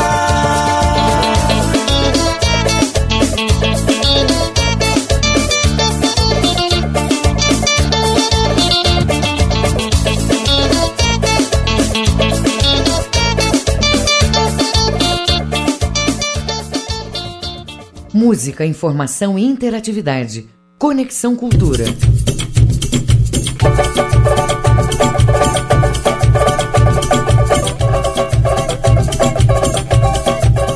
É isso, são 9 horas 34 minutos. Acontece hoje o lançamento do CD oficial do cantor Bori Bori da Amazônia pelo YouTube e Facebook. Será às 19 horas, às 7 da noite. Então a gente vai bater um papo, mas dizer bora, bora bater um papo aqui com Bori Bori. Ei, Bori Bori, tudo bem, meu mano? Ô, Sumano, que tal, parente? Bom dia, Sumano. Como é que tá o negócio dos pequenos, por aí, negócio da conexão cultura com Isidoro Calixto, parente? Por amor de Deus. Tá é tu- mais sucesso, não? Tá tudo certo, até porque eu sou de Abaité, ali na, na Ilha de Beja, na Ilha de Abaité. Olha, Sumano, eu quero te pegar. Os pequenos daqui da casa estão doidos pra te pegar. Tu fica falando esse negócio dos pequenos lá de Guarara de Bela e Agrabaité. Hum, não se meta. Nós temos que se encontrar para nós negócio de um chá de capimarim com beijo de tapioca. Bori Bori, fala pra mim um pouco dessa A Boeira, uma homenagem às, às boeiras do Ver o Peso, essa canção aí, cara. É tudo vai- acontece o lançamento hoje, né? Mas especialmente dessa, primeira música que nós ouvimos aí. A, construção Pois dela, então, como é bom que foi? dia, Isidoro, bom dia a todos os ouvintes da Rádio Cultura, do Conexão Cultura. E hoje, de fato, acontece o lançamento oficial do CD Mestre Body Body da Amazônia, numa live, e é onde será transmitido em todas as plataformas digitais, como YouTube, Facebook e Instagram. E, Isidoro, na verdade, a música boieira é o retrato desse nosso ver peso, das nossas boeiras, que ali nos proporcionam a degustar dessa nossa boia ali, essa comida gostosa, que é o nosso peixe frito, a nossa caldeirada de filhote. Então, justa homenagem aí às boeiras do nosso Veropa. Agora, agora Bori Bori, temos aqui também é, que, infelizmente, tratar desse assunto, né? Porque, embora a tua música seja muito alegre, seja para cima, seja assim, né? Você tá, você tá sempre muito entusiasmado, até na rua, quando a gente te encontra, não dá para não dar um sorriso, não brincar, não fazer uma piada e tudo mais. Mas nós estamos vivendo em plena pandemia do coronavírus. E aí eu pergunto como é que foi trabalhar é, esse material, esse CD, em plena pandemia, cara. Como é que foi isso? Isidoro, foi muito complicado a gente passar por esse processo, né? E tomando as medidas de precaução, mesmo assim, você muitas vezes ainda corre o risco de, de contrair esse vírus. Então, o que a gente fez? Procurou fazer o trabalho no estúdio e deixando passar né, esse surto para a gente fazer um trabalho fora. Aí, como não tem essa possibilidade agora da gente fazer para público aberto, a gente está procurando fazer nas plataformas, né? Trabalhar no digital que é agora o ápice da, da, da coisa de, do, do, nosso século, agora é, é as plataformas, é, é, esse mundo digital. Então a gente procurou explorar nessa parte e aí eu creio que Deus vai agir de forma que logo, logo a gente esteja voltando a fazer nos palcos, trabalhar para o nosso público, que esse é o intuito de nós levar o nosso trabalho para o nosso público, né? Carregar essa bandeira do carimbó, levar essa cultura do Pará isso aí, meu amigo, é, é tudo de bom. Estou muito feliz, estou muito satisfeito mesmo, graças a Deus. Legal, Marivaldo. Agora eu quero falar com Bori Bori. Bori Bori, é, as pequenas, os, os, os gititos, eles podem participar à vontade porque as músicas elas têm tudo a ver, dá para dançar, mamando a caducando, né, meu mano? Mano, pelo amor de Deus, convidar os pequenos daí do, sítio, daí da beira do rio, os pequenos que tiver com o negócio do, do negócio de um celular pendurado com uma rama de bambu, aí já pode espiar hoje no negócio das parapaçoras convidando todos os pequenos a partir das sete da noite, não se meta, Sumano, é tudo negócio de ouvir. Sumano, você sabe que é tudo ao vivo com o negócio da banda. Aí você sabe que duas bandas formam um conjunto, né, Sumano? Então você sabe, né? E aí vai ser o negócio do banjo, o negócio da guitarra, o negócio do teclado. Sete da noite, todo mundo ficar ligado que nós vamos meter o negócio da charanga aí. E, e, e tem aquela máxima, não tem mete com caboclo de borda, né? Mano, pelo amor de Deus, vem te meter aqui. Nós, mano, hoje nós estamos levando uma garrafa de leite de Copaíba, com um pouco de caixa de sucuba, com uma colherada de leite de Amapá, que nós vamos beber antes de nós subir no negócio, que aí tu vai ver a palha voar. Cara, é rendeiro do verbo redar, agora é Marivaldo, né? É, é. é Olha, é, essa música do, do verbo redar, redar. É o caboclo que pega aquela rede e vai dar mais redado, né? É. E aí Saiu o negócio da música, um trabalho muito bom, graças a Deus. A produção, Estúdio BK Produções. Flávio Dias na guitarra, Rick do Banjo, um dos maiores banjistas e cavaquinistas aqui do estado do Pará, inclusive puxador de samba, de samba da Baixada e Quaraci. Então a banda está formada e hoje não vai ser diferente. E aí tá, ficou esse trabalho muito bom, graças a Deus. Um dos trabalhos bons desse CD, que é essa música aí também, o Redeiro. Legal, cara é, é, bom o pessoal não confundir, porque é do verbo redar, porque muita gente diz que, bora, arreda daí, mano. Te, te arreda, é, não, é redar, arreda, esse caso, é redar. É, e, pegar na da boia, do peixe. Isso, da boia, jogar rede, né, e tudo mais. É, isso. Pra pegar, pra, pra, mariscar, né, pegar o peixinho. É, isso, mano, deixa eu falar um negócio, os pequenos estão falando aqui do lado, aqui, né, Aí fico te assistindo agora do Brasil Gente, lá na RBA TV, para todo o estado do Pará, para o Brasil, para o mundo. Aí as pequenas estão dizendo aqui que você é mais bonito. Hum. Ah. Esse milagre lá, esse milagre, né? É, não, Deus, Deus, Deus opera milagre e a televisão faz gente feia ficar bonita, né? Agora, é, Bora Bora, eu vou fazer o seguinte, agora é o Bora Bora. Olha, eu vou, vou ouvir, nós vamos ouvir, e o nosso uh -uh. Ouvinte vai ouvir aqui o Redeiro, depois a gente segue aqui com a nossa conversa, tá bom, meu mano? Vambora, meu mano, detoca esse negócio aí.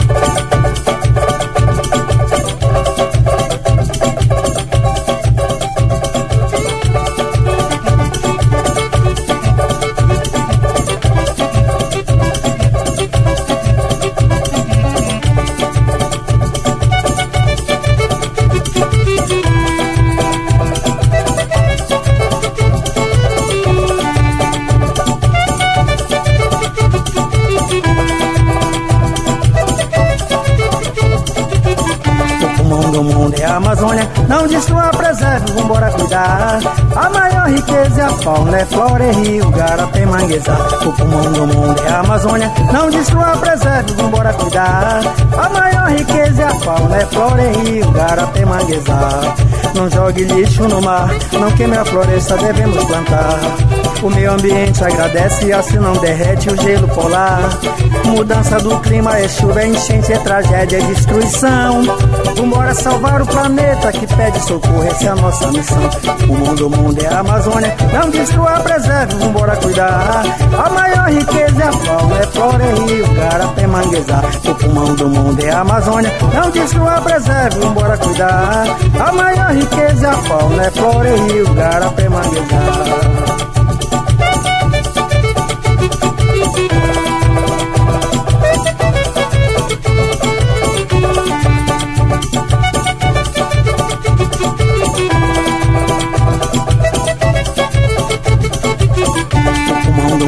Amazônia. Não destrua, preserve, vambora cuidar. A maior riqueza é a fauna, é flora e rio, garapé e manguezal. O pulmão do mundo é a Amazônia. Não destrua, preserve, vambora cuidar. A maior riqueza é a fauna, é flora e rio, garapé e manguezal. Não jogue lixo no mar, não queime a floresta, devemos plantar. O meio ambiente agradece, assim não derrete o gelo polar. Mudança do clima é chuva, enchente é tragédia, é destruição. Vambora salvar o planeta que pede socorro, essa é a nossa missão. O mundo, o mundo é a Amazônia, não destrua, preserve, vambora cuidar. A maior riqueza é a fauna, é flora e rio, garapé, manguezal. O pulmão do mundo é a Amazônia, não destrua, preserve, vambora cuidar. A maior riqueza é a fauna, é flora e rio, garapé, manguezal. O pulmão do mundo é a Amazônia, não destrua, preserve, vambora cuidar. A maior riqueza é a fauna, é flora e rio, garapé, manguezal. O pulmão do mundo é a Amazônia, não destrua, preserve, vambora cuidar. A maior riqueza fauna, é e rio.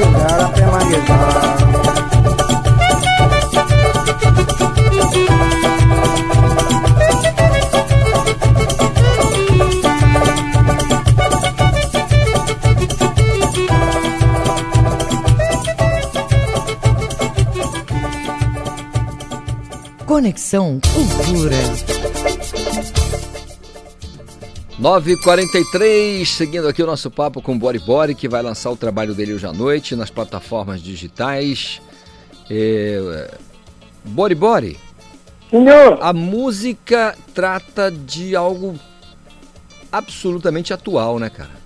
É isso, mano. Você escutou aí? É. Agora a mudinha? Muito bom, cara. Muito legal mesmo. Olha, parabéns. Muito bem bolado. Obrigado. De, de uma mano. criatividade incrível, sabe? Eu acho que o pessoal vai gostar muito. Já, já está gostando, né? E, Uhum. e aí eu te pergunto, é, é, com toda essa situação aí de não poder se, se deslocar com a mesma liberdade que tínhamos há um ano, né, no mesmo período do ano passado, a história era diferente. E, mas lá você ainda estava claudicante, cambaleante com relação ao teu trabalho, e eu me lembro muito bem porque acompanhei parte dessa trajetória. Agora, depois, a pergunta é, quando tudo isso passar, o amigo pretende levar o trabalho, claro, já está nas plataformas, mas eu sei que você gosta do contato com o público, né? Gosta de estar falando com as pessoas ali, gosta da dança, porque você também dança muito bem. É, é, uma, é, um, é, um, é um bailarino, você é um bailarino, né? Vou dizer que você é um Uhum. dançarino, você é um bailarino, né? E, Uhum. e aí eu te pergunto, como é que vai ser a tua andança pelo, pelo estado de- quando tudo isso passar, já colocando aqui essa pandemia como coisa do passado, cara? Mano, nós estamos só deixando acabar esse negócio de de coronavírus. Nós já temos mudando o negócio do telefone, que nós queremos fazer o negócio das mudinhas em todo o estado do Pará. Nós queremos levar para todos os pequenos da Amazônia, todo mundo escutar ao vivo. Nós fazemos o negócio do negócio do palco com a banda, nós já tem a banda, já temos ensaiando direto, o negócio vai ser uma festa, vai ser bonito. Legal. E agora nós só pedir para Papai do Céu nos livrar desse negócio, que é para nós botar o negócio da palha para voar. Nós vamos botar no 18. Tu já era pavulagem, depois desse trabalho acho que tu vai ficar mais pávula ainda. Sumano, nós temos só uma garapa de cana. Ô, Sumano, Me, Ei, parente. me, me conte tudo, não me esconda nada, Bori Bori. Sumano, você tá me escutando? Pelo amor de Deus, me abandone. Olha, cara, vamos falar aqui. É, pulmão do mundo. Pulmão do mundo. É uma, Uhum. como é que foi feito? Como é que foi feito esse trabalho? Primeiro, me fala, é, agora, Marivaldo, quantas faixas É, quantas faixas tem esse trabalho e, e, e, quais as parcerias que você desenvolveu? Mano, são 11 faixas e dessas mudinhas, 99,9% tudo é autoral. Uhum. Só tem uma guitarrada que meu guitarrista meteu o negócio da, da guitarra, ficou muito bom, nós fizemos uma parceria, tá muito bom. O negócio da guitarrada, é um solo de guitarra. Até porque o nosso estado do Pará ele tem muito dessa coisa da guitarrada também. Mas essa música, O Pulmão do Mundo, foi feito baseado no que acontece no nosso planeta. Uhum. Né? E é um conjunto de obras, até porque a gente pede para as pessoas terem mais cuidado, reciclar o lixo, cuidar do nosso lixo, né? uma série de coisas, então foi baseado nas coisas que acontecem no, no nosso mundo, aí o gelo polar se desprendendo, né? a nossa fauna, a nossa flora, enfim, tudo é um, é um caso todo pensado, todo na nossa realidade que nós estamos vivendo hoje. Legal. Quem quiser acompanhar a live deve fazer o que? Como é, como é acessar? A gente sabe que é pelo YouTube, né? Pelo seu canal no YouTube. É, dá o endereço certinho para as pessoas que querem participar, que querem curtir é, o lançamento desse trabalho. É só acessar lá, Mestre Bodyboard no Instagram ou Marivaldo Carvalho no Facebook. Tá tudo lá, mano. A para vai voar. Hum. É verdade que o Marivaldo é da, da banda de Abaité, mas o Boribora ele nasceu um pouco mais pra, pra, pra dentro, mano. Ele é mais da beirada? Mano, esse pequeno lá de Guarrela de Abaité. Já o Boribora, o pequeno dele lá do mato, da beira da roça. O pequeno que partia negócio de pau de turu. Aí você metia com as pequenas e mais moças, negócio de porro, aí apanhando negócio de açaí, pra comer negócio de uma pará com açaí. Mano, você já deu a história de uma pará com açaí? Aquele Mapará é, morto à traição? É, morto à traição? É, a, a, minha primeira mudinha agora do Mapará com açaí é porque, isso, mano, nós almoçávamos Mapará com açaí. Quando era de tarde era diferente, era melhor o negócio, era açaí com Mapará. Aí era bom.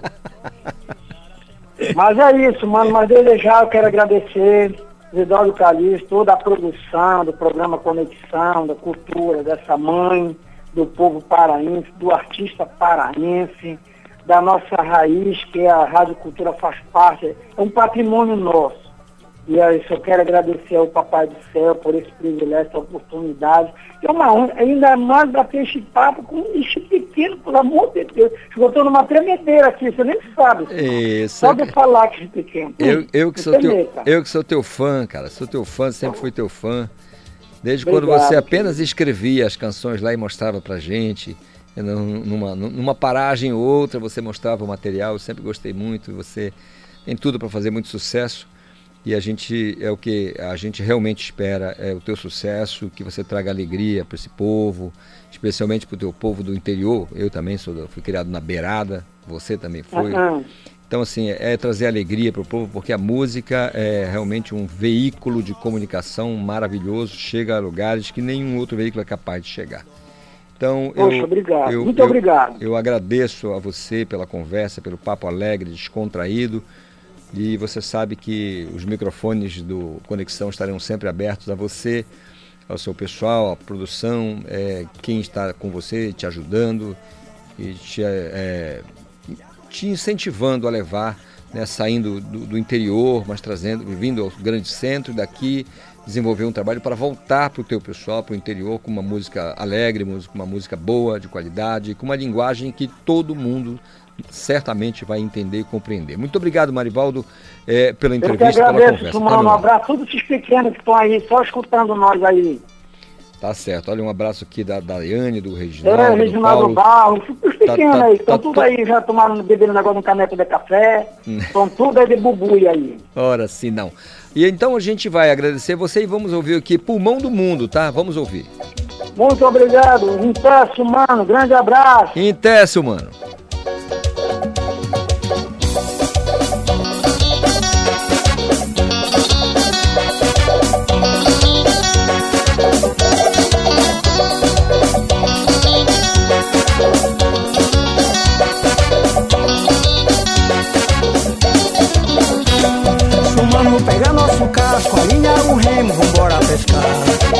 Malhadeira que é na correnteza que o peixe dá. Sumano pega nosso casco, alinha o remo, vambora pescar. malhadeira, que na correnteza que o peixe dá. Pega o bule cheio de café, a farinha, a baguda e o sal. Nós pegamos de mandubé, vai pro fogo de lenha assar. Redeiro, eu sou redeiro, eu sou redeiro, eu vou redar. Tenho um catano de remo e um casco pra me redar. Redeiro, eu sou redeiro, eu sou redeiro, eu vou redar. Tenho um catano de remo e um casco pra me redar.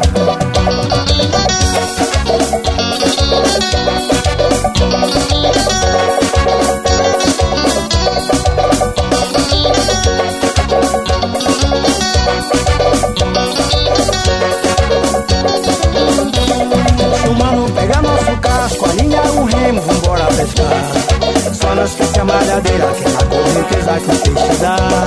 Chumano pega nosso casco, a linha, o remo, vambora pescar. Só não esquece a malhadeira, que é na correnteza que o peixe dá. Pega o molho de café, a farinha, a bagulha e o sal. Nós pegamos de uma dobé, vai pro fogo de lenha assar. Redeiro, eu sou redeiro, eu sou redeiro, eu vou redar. Tenho um catarro de remo e um casco pra me redar. Redeiro, sou redeiro, sou redeiro, eu vou redar. Tenho um catarro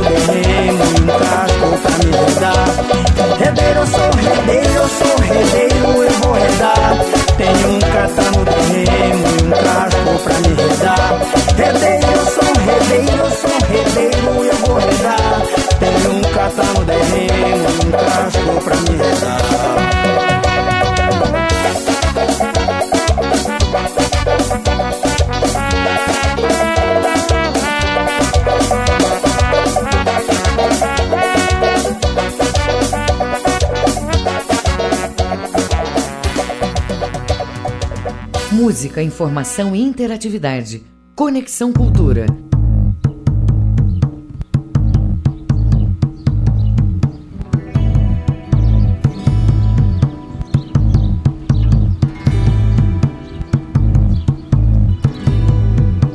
Eu só vim dar um passeio com todo o meu pessoal. Eu só vim dar um passeio com todo meu pessoal. Eu vim dar uma volta no mundo com todo o pessoal. Eu vim trazer esse boi o povo apreciar. Eu vim dar uma volta no mundo com todo meu pessoal. Eu vim trazer esse boi apreciar. Eu só vim dar um passeio com todo meu pessoal. Eu só vim dar um passeio com todo meu pessoal. Eu vim dar uma volta no mundo com todo meu pessoal. Eu vim trazer esse boi o povo apreciar. Eu vim dar uma volta no mundo com todo meu pessoal. Eu vim trazer esse boi o povo apreciar. Eu só vim dar um passeio com todo meu pessoal. Eu só vim dar um passeio com todo o meu pessoal.